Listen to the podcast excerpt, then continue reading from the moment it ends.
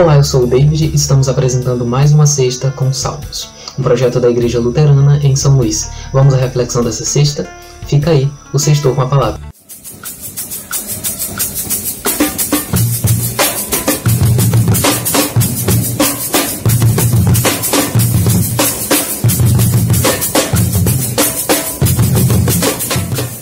Olá! O salmo que guiará a nossa reflexão de hoje é o salmo previsto para segunda, dia 7 de setembro, dia da independência. Vamos ouvir o salmo 33, os versículos 12 a 22. Te acomoda aí, abra o teu coração e deixa Deus falar contigo. Bem-aventurada é a nação cujo Deus é o Senhor, e o povo que ele escolheu para sua herança. O Senhor olha desde os céus e está vendo a todos os filhos dos homens. Da sua morada contempla todos os moradores da terra. Ele é que forma o coração de todos eles, que contempla todas as suas obras. Não há rei que se salve com a grandeza de um exército, nem um homem valente que se livra pela muita força. O cavalo é vão para a segurança, não livra ninguém com a sua grande força. Eis que os olhos do Senhor estão sobre os que o temem, sobre os que esperam na sua misericórdia, para livrar as suas almas da morte e para os conservar vivos na fome. A nossa alma espera no Senhor. Ele é o nosso auxílio e o nosso escudo, pois nele se alegra o nosso coração, porquanto temos confiado no seu santo nome. Seja a tua misericórdia, Senhor, sobre nós, como em ti esperamos. Eu tenho a impressão de ter ouvido muito o versículo 12 nos últimos tempos. Feliz é a nação cujo Deus é o Senhor.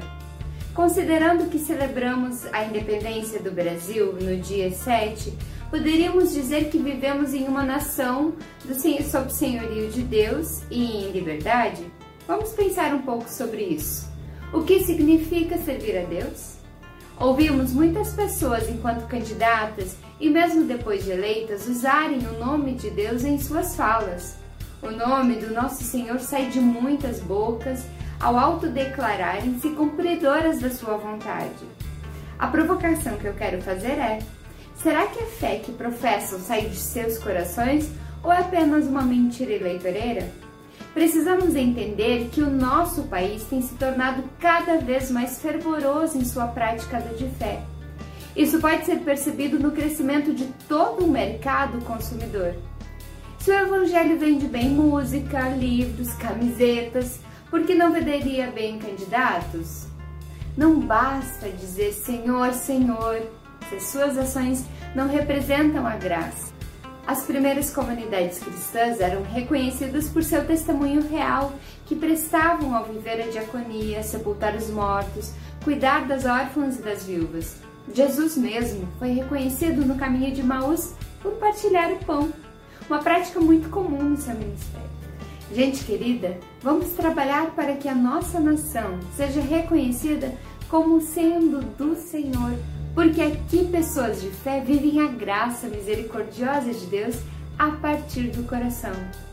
Que as pessoas que aqui vivem possam ser livres, verdadeiramente livres, para andar sem medo nas ruas.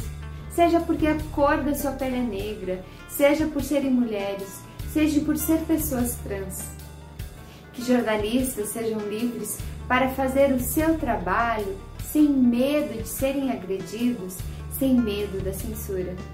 Que todas as pessoas sejam iguais em direitos, direito de ter o pão na mesa, água encanada, esgoto tratado. Quando pudermos ver isso, seremos sim uma nação verdadeiramente livre e poderemos dizer com a mesma alegria e gratidão do salmista que somos uma nação feliz por termos Deus como nosso Senhor, pois será uma felicidade real, como é o amor de Deus encarnado nos mais pequenos desse chão. Nós somos a presença real e visível de Deus no mundo. Sejamos nós a bênção que o nosso país precisa e merece. Este foi mais um Sexta com Salmos. Abençoado final de semana. Sextou com a palavra.